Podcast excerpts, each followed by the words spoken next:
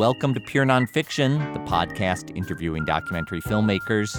I'm Thom Powers, the documentary programmer for the Toronto International Film Festival and artistic director of Doc NYC.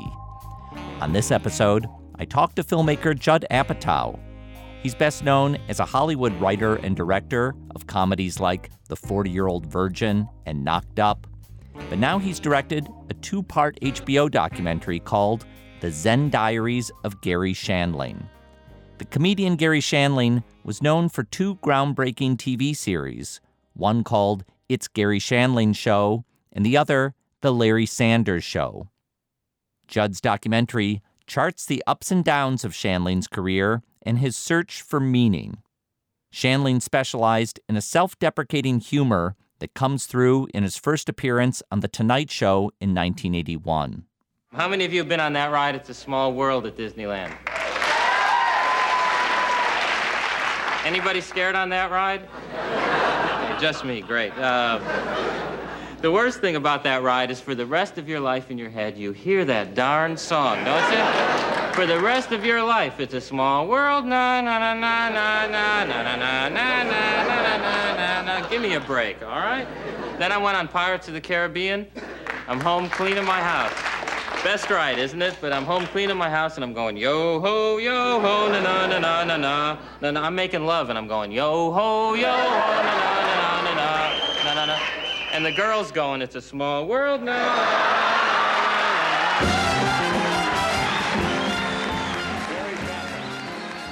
Shandling was an important mentor to Judd. In the documentary, Judd interviews Shandling's other colleagues, friends, and girlfriends to offer a complicated portrait. Here's Jim Carrey. I thought of Garry as somebody who told an audience, You're all right because I have all these problems. Don't worry, folks. You're going to feel good by comparison when I leave the stage. Only he did it in a way that was so incredibly clever that you had to respect him at the same time. And that's the key to a great comic is that you know he's more screwed up than anyone in the crowd, and yet there's this intellect that goes along with it. And always good, whatever he did. Shandling died in 2016, and Judd started work on the documentary soon after. He doesn't shy away from the darker moments of Shandling's life, including his acrimonious breakup with his longtime manager, Brad Grey. This isn't Judd's first documentary.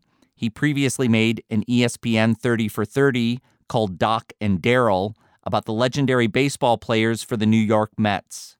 He also directed the documentary May It Last about the North Carolina musicians, the Avett Brothers.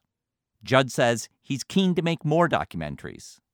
I love it. I, I, I, have to say, my biggest concern is I love it so much more than everything else I'm doing, and I I have to figure out how how to to do more of it while being able to feed my children. I reached Judd by Skype at his office in Los Angeles. I started by asking what Garry Shandling meant to his career. He meant everything to my career. I I met him when I was 16 years old. I interviewed him for my high school radio station. He had just hosted The Tonight Show for the first time, and I had created an interview show uh, back in 1983 84 where I interviewed comedians. And I just did it because I wanted to be a comedian. I was looking for a way to meet them, I was looking for a way to get advice. And it was a little bit of a scam. And back then, no one wanted to talk to comedians. There were no podcasts. There was no internet. So you could get them to talk to you because their publicists always wanted to look like they were doing something. and no one wanted to talk to them. So I wouldn't say it was a high school radio station. I would just say it was a radio station in New York. And I had this great interview with him, and he was hilarious and very sweet. And he talked about his dreams for his future. And oddly, he accomplished all the goals he laid out. And then many years later, when I was in my early 20s, I was a comedian and I was writing jokes for other comedians. And I heard he needed jokes for the Grammys, and I said I'd love to do it. And I didn't hear from him for many months. And then I was uh, at the Dallas Improv. It was the first day of the Gulf War in 1991. And I got a call Garry needs jokes. Uh, so I stayed up all night writing jokes for Garry, and he, he liked them, and we became friends. And uh, he gave you a big directing break uh, on the Larry Sanders show. And I mean, I take it that he was a, a real important mentor to you. He, I mean, he was the mentor to me. You have to imagine I'm just a knucklehead kid who dreams of uh, writing and being in show business. I, I was aware that you could write jokes for comics. And no other comedians that I was friends with wanted to write jokes for other people. I needed money to pay my rent. So if I could pick up a couple hundred bucks a week writing jokes, I was game. The people I was friends with, like Adam Sandler, who I lived with at the time, he thought I'm going to be a star. I'm not writing jokes for other people. that that would be the weirdest thing ever to do. I didn't have as much confidence in my uh, star-like qualities. Uh, so that was my dream. So to get that opportunity with Garry on the Grammys was a big deal.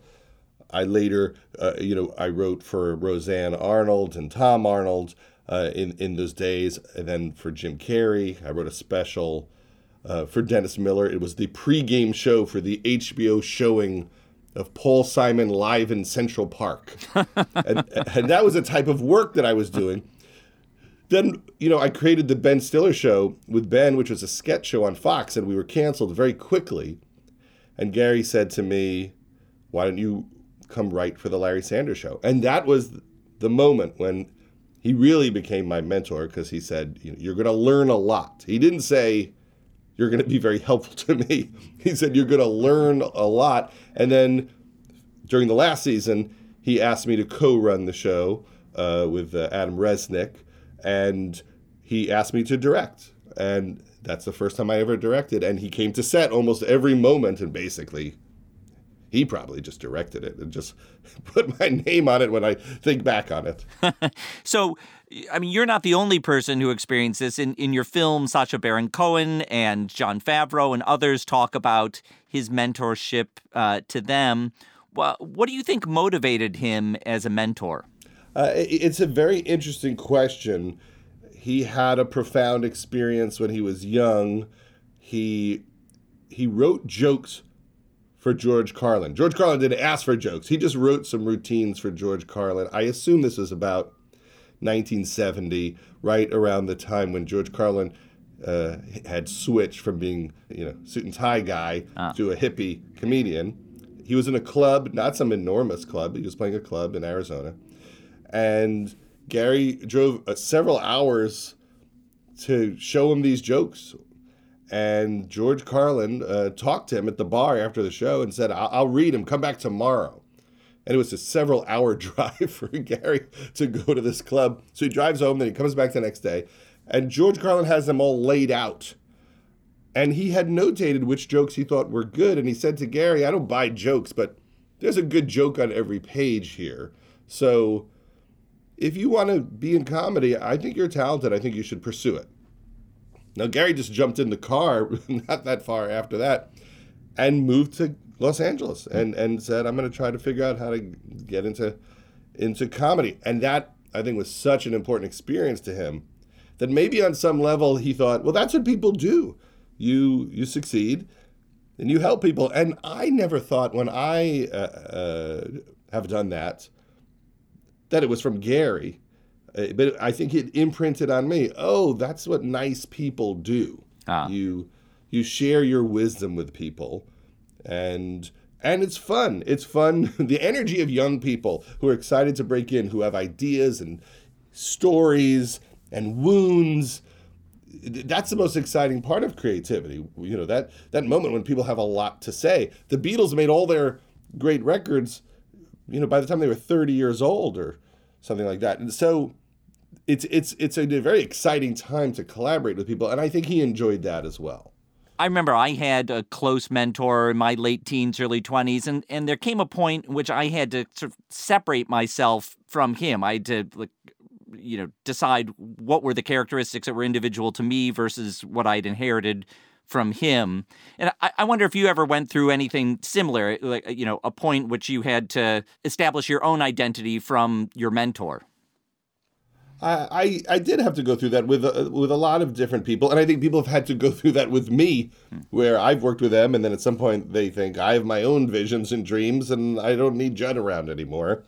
Uh, uh, you know, for me, I worked at the Larry Sanders Show on and off for five years. In that time, I also made uh, the movie The Cable Guy. I was a producer and did some rewrites on. I made a movie uh, called Heavyweights uh, which Ben Stiller was in, and, and Paul Feig actually was in it. Steve Brill wrote it with me and, and directed it. So I would go back and forth between the show and movies, but I hadn't figured out my voice. And the thing I, I learned from Garry was that it's all about figuring out who you are and digging as deep as you can go into your psyche to figure out what you want to express about yourself. And then when the show ended, I I was talking to my friend Paul Feig, and one day he handed me the script for Freaks and Geeks, and I realized that I would have a lot to contribute to a show like this because I, I also had a lot of stories about high school and a lot of feelings about being young and that time. So that was the first time I wrote from a very personal place with Paul. And I think everything I learned about writing from Garry, I tried to preach to Paul uh, everything about truth and humor and digging deep and compassion and love. So in my head, I, I would play this trick with myself, which was I pretended we were still making the Larry Sanders show. I didn't say it to anyone, but it helped me figure out the tone. I just thought if we could capture the tone of the Larry Sanders show in a high school, it would be incredible. Hmm. And if we could, you know, be that three dimensional and and explore the human condition in the same way, and I think that's why I was helpful as a, as a writer and a director and a producer there. And that was all inspired by Garry, but it was also a breaking away from Garry, which is now we're not going to do uh, you know a satire of a talk show and you know Garry's issues. Uh, it's going to be more about the issues of young people. You know Paul Feig's issues primarily, but I was able to also write about my parents' divorce and things like that you know, my loneliness as a child. There's a, a sequence where Martin Starr, who played Bill, is watching Garry Shandling on the Dinah Shore show, and he's been left home alone again. Uh-huh. And that's what he does to cheer himself up. He eats grilled cheese sandwiches and Entenmann's cake and a glass of milk, and he watches talk shows, and he, he loves the comedian. So that I, I made as a salute to Garry in a way, but it was also very personal. It was set to a Who song, I'm One by The Who which was my my band at the time. And when it was done, Jake Kasdan s- uh, said to me, he was a producer and director on the show, "That's the most personal thing you've ever done, and that's the best thing you've ever done." And I thought, "Oh, that's this is a sign. I need to follow this muse." And in a way, that was a bit of a breaking away from Garry. Okay, what are what are my stories? Who am I? So Garry Shandling died in March 2016. When did you get the idea to do this? I was asked to put together his memorial service, and I was so sad uh, at the time. It, it really blew me away when Garry died. I didn't see it coming in any way. We had been talking a lot in, in, in the last month or two, and so I threw myself into putting the memorial together. There were a thousand people there at the Wilshire Ebell Theater. Adam Sandler uh, sang uh, "Give Me Love," the George Harrison song. Ryan Adams performed, who was one of Garry's favorite artists. Uh, Mark uh, Everett from the Eels sang the song "It's a Motherfucker," which is one of the saddest songs I've ever heard in my life. We had you know ten or eleven amazing speakers, and then I edited together five or six video packages, hmm. little mini documentaries about Garry and while I was editing them, they were very powerful. I, I just began to read some of his journals and was including them in a little booklet I put together for the memorial.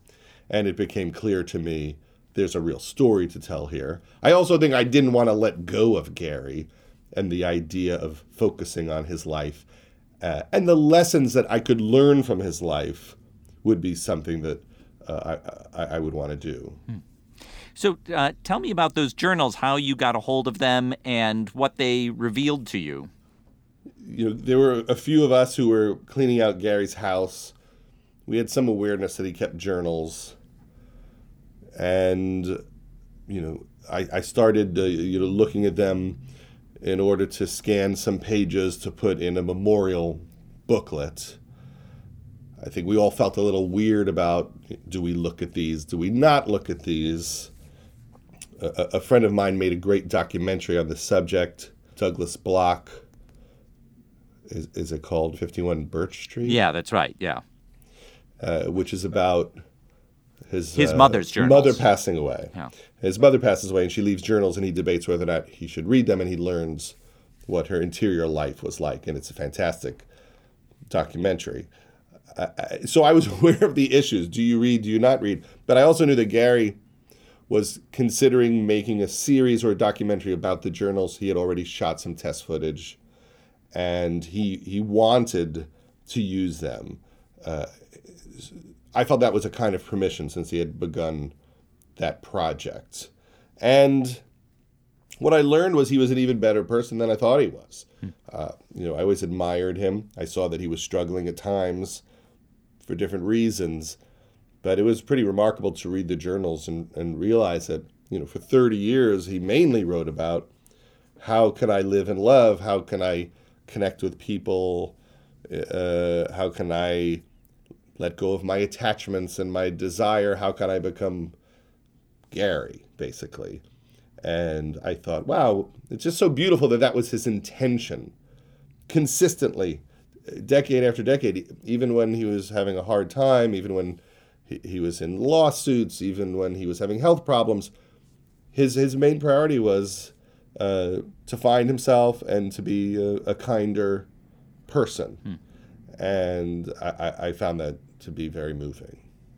So, one of the big crucibles in his life that your film goes into is his relationship with his manager, longtime manager, Brad Grey. At some point, he felt betrayed by Grey, uh, felt that Grey was taking too much money from the Larry Sanders show, and launched this lawsuit, a $100 million lawsuit against Brad Grey. I wonder what your perception of that was at, at the time. At the time, it was very upsetting uh, because Garry was so upset and he felt so betrayed. I remember him telling me, I asked to see my contracts and he refused to send them to me. That really bothered Garry. They were his contracts. And it's his and manager. He knew, and it's his manager, and he knew if he doesn't want me to read my own contracts, there's there's a there's a problem here.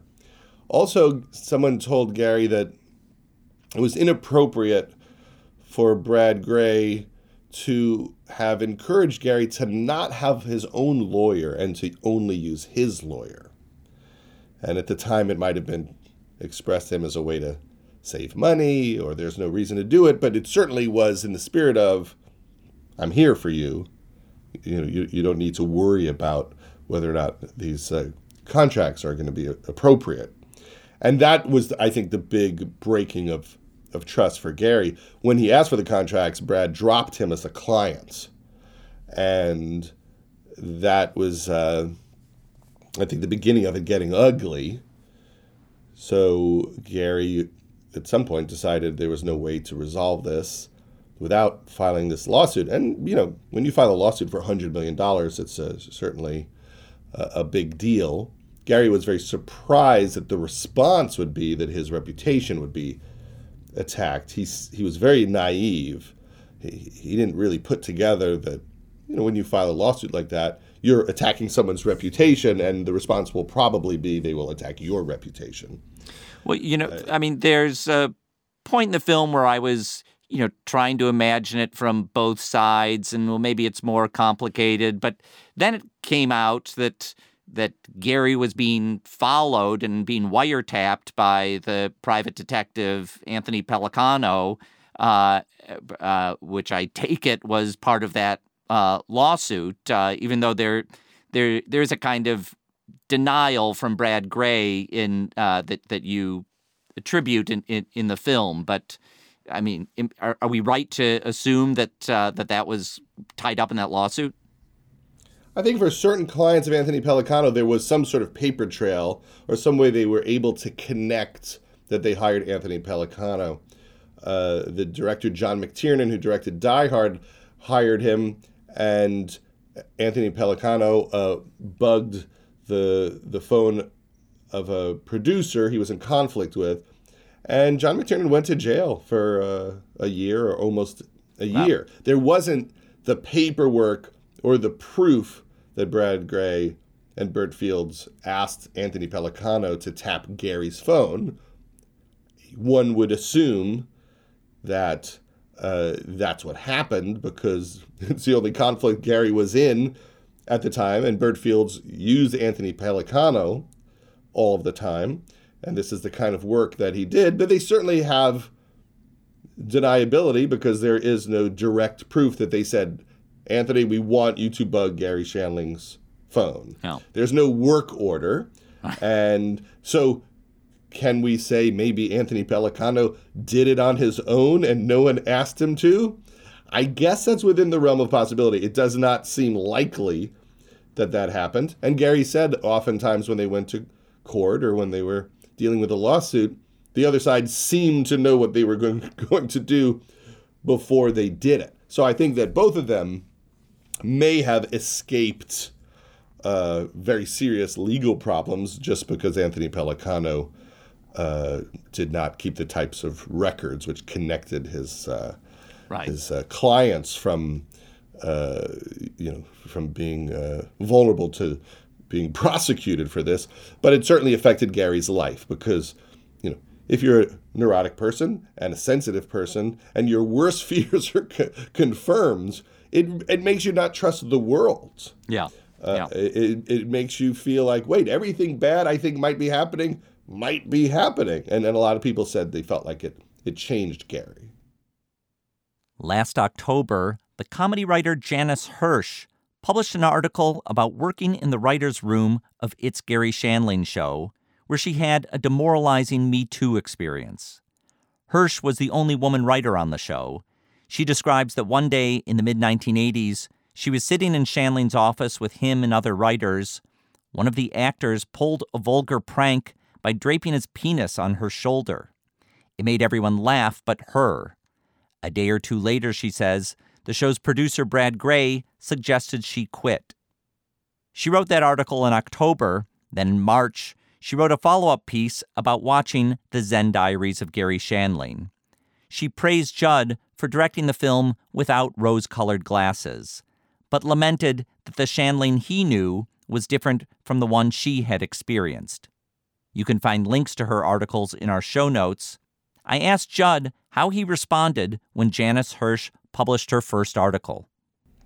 Uh, well, I instantly called her, which is just how I usually handle these things, is to just directly uh, seek to understand what happened because you know we were basically done with the documentary at that time, and I wanted to make sure uh, that I didn't need to open it up and uh, include this she entered uh, an environment which was probably toxic. Certainly, a lot of writers' rooms, especially in that era, uh, were more toxic than they are today, but plenty are today for sure.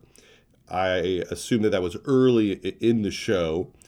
And one assumes she dealt with two things simultaneously. One is Garry uh, fired a lot of writers a lot of writers very quickly. A lot of the great writers of all time, at one point or another, worked or ran one of his TV shows.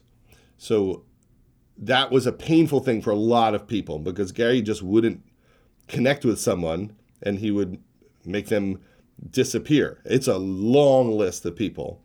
And when he didn't connect, he, you know, he might be he might not be pleasant. He might just not talk much to a writer that he wasn't uh, feeling it with. And or he might be super nice to their face and suddenly they disappear. It, it was an area that he was terrible in, uh, running writing staffs. He, it, it was not something that he he learned how to do. I don't think through his entire career. In no. fact, when I ran the last season, he called me up and and, and begged me to do it. And I said, Garry, I really want to remain friends with you more than I want to work on this show.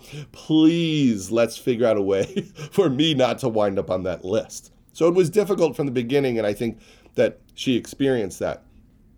Secondly, I think, uh, you know, there was an era which maybe is only beginning to end now where people did things like that and they thought it was funny and they didn't realize how demeaning it was. I guess some people might have realized how demeaning it was and, and not cared, but there's there certainly was a lot of awful uh, behavior from men in writers' rooms, and usually those writers' rooms, especially at that time, only had one woman or or two women, and at, at, places like that show and certainly Saturday Night Live, you would hear stories of them being uh, mistreated. So, uh, you know, I have a lot of compassion for her having to go through that. And she's one of the legends in our business, one of the original National Lampoon writers and Lemmings. And, uh, you know, I felt terrible. I called her and, and she said that it wasn't something that she blamed on Garry. I think it was an actor who, who, who did it. Um, but certainly, you know, fish rots from the head if, if, if Garry creates an environment where anyone thinks they can do that or they're not held accountable. You know, it's his responsibility. Yeah. So, I mean, you've been uh, really outspoken around uh, Me Too and uh, and Time's Up, and I wonder, from your perception in Hollywood right now, you know, where we're at is is do you see meaningful change taking place in your industry? I think that there is a lot of meaningful uh, change taking place. I'm not sh- sure exactly uh, how we'll feel about the progress we've made in five years. I think a, a, you know a moment like this you know creates a lot of fear from people who might normally act out in terrible ways. So that's never happened before. There's never been a time in our industry where harassers thought, "Oh no, I could get in trouble." And I think the corporate entities feel like they are responsible now in a way that they might not have in the past. We've always had, you know, sexual harassment seminars and things like that, but I don't think that uh, people felt like if they went like they were the paying attention. Of, yeah, or, or, that if you if you complain that people were going to take it very seriously, uh, in the way they probably are doing now you know, our industry is probably a little easier to change than every other industry. We're a small industry ultimately. Uh, in terms of hard uh, harassment, there's much larger issues w- which have to do with uh, how people are hired, how people get positions of power, you know, who makes the choices about who gets hired. Uh, there's not a lot of equality between men and women in those areas. And you know, hopefully that will will change because when there's more female executives, uh, I, I think that solves a lot of these problems watching the film about Garry Shandling, uh, there's a lot of you know questions about the the meaning of work and the meaning uh, of life. Uh, just watching it, you can't help but reflect on those things. I gotta imagine that making it over several months must have been uh, even more intense and uh, and I wonder what you took away from that experience of thinking about these deep questions. Yeah, it, I mean, it was a long time because I, I, took a year just looking for the material to edit with. And then uh, my editor, Joe Beshenkovsky, who's just one of the greats, he, he did the movie Jane and uh, Montage of Heck, the Kurt Cobain documentary, hmm. and worked on the This American Life series. Hmm. Uh, also, my uh, producer was Michael Bonfiglio, who I co-directed the Avett Brothers documentary "Make It Last" with, and the um, "30 for 30" about Darryl Strawberry and so I Dwight Gooden. So I had all this um, support, um, but for me, I think the most important thing I took from it was that you have to remain in tune with these questions. It's very easy to live your life unconsciously, and you know, Garry thought a lot about love and connection and obstacles to love and connection. But one thing I learned through reading the diaries was, you know, it's a, it's it's it's daily work to think about your place in the universe, your intentions, your goals, how you want to treat people, what you what you make of reality, what you make of this existence. And the thing I ultimately take from it you know, is a simplicity uh, of the message that we got when we talked to Ram Dass. Uh, you know, I, I, was doing an interview with him for his podcast, and I said to Garry, "Why don't you come? I, I, I know you're interested in this kind of thing." And so we talked to him for about 45 minutes. And in that interview, he, you know, he said it's all about loving awareness, and it's all about living in your heart, not in your head. And for me, that's basically you know, that, that's the meaning of life, right there. So the key is, can you remind yourself of it every day and, and in every moment? So much of your work has been about adolescence or delayed adolescence.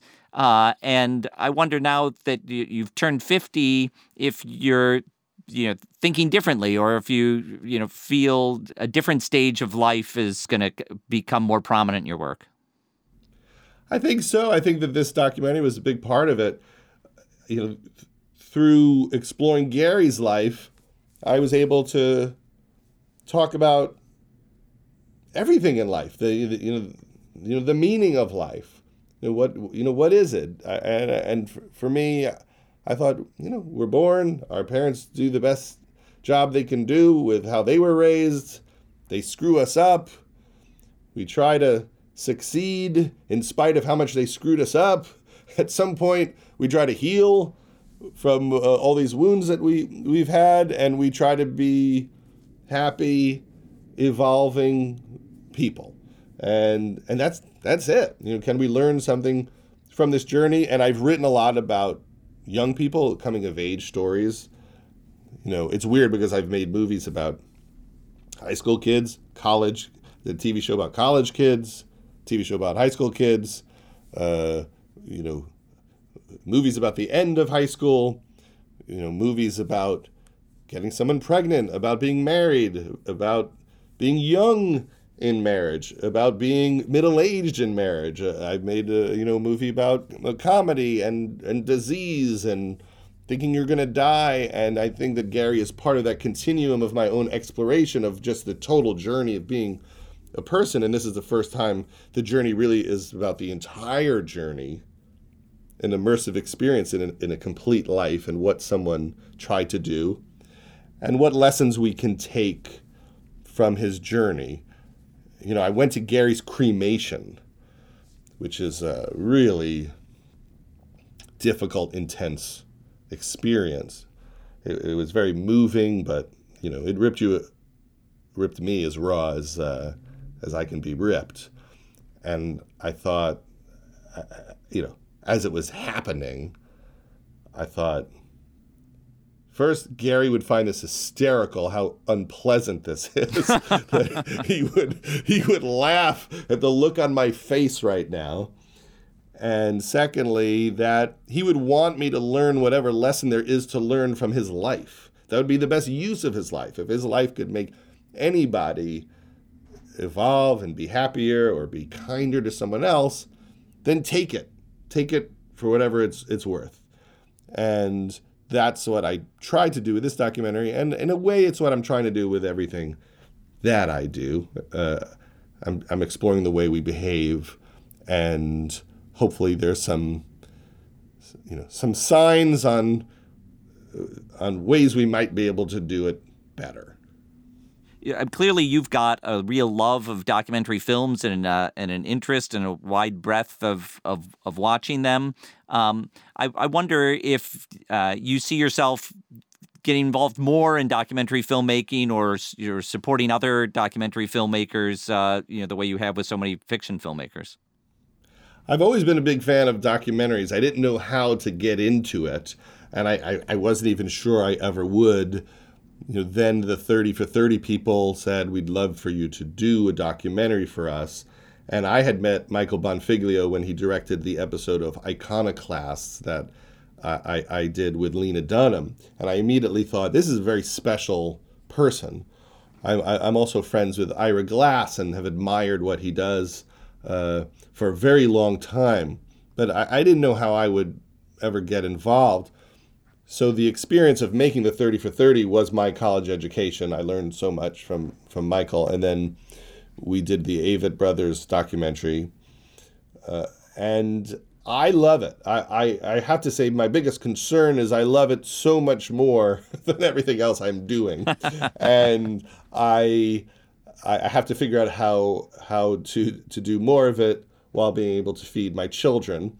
Uh, but I definitely will continue to make documentaries. I am trying to figure out you know what the next possible subject will be, and it, and I enjoy the filmmaking of it. I, I, I like that you have all of this material, and just like a, a movie uh, that I make that's scripted, I'm trying to figure out you know what is the story, what's pulling you through here. Uh, you know, I worked with my same composer, Mike Andrews, who did such a beautiful job on the movie, and he did you know Bridesmaids and a whole bunch of other movies with us. So I treated it like a like a movie, so they feel very similar, except you're dealing with the, the story and the footage that already exists. But also, I'm a hoarder, so anytime I can get into a subject and try to find every single thing that exists on it, it makes some part of my hoarding personality happy. Feels justified. I, you, you know, I had footage that I shot in 1992 or three of Garry uh, building his house. He was building his dream house, and he knew that he would get in so many fights with his contractors and his architects that if we shot the whole process, it, it would be a very funny HBO special. we only shot for a few days because he got busy making the Larry Sanders show. But when we were putting the documentary together, I was so proud that I kept all the high eight tapes from the early 90s. And I, I said to my wife, this is why hoarding is so important. uh, thank you so much for uh, taking the time. I'm uh, really looking forward to your future documentaries. Well, thank you for having me uh, on the podcast. I love this podcast, and uh, it's an honor to be here.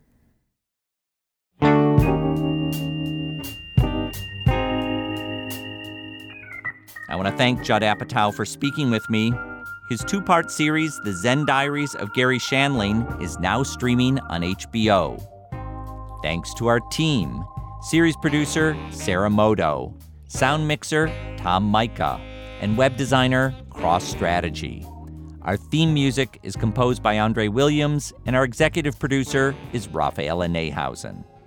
I'm Thom Powers. You can follow me on Twitter at THOM Powers. I invite you to listen to our short form podcast, Documentary of the Week from WNYC you'll find over 160 documentary recommendations. Pure Nonfiction is distributed by the TIFF Podcast Network. You can read our show notes, learn about live events, and sign up for our newsletter at purenonfiction.net.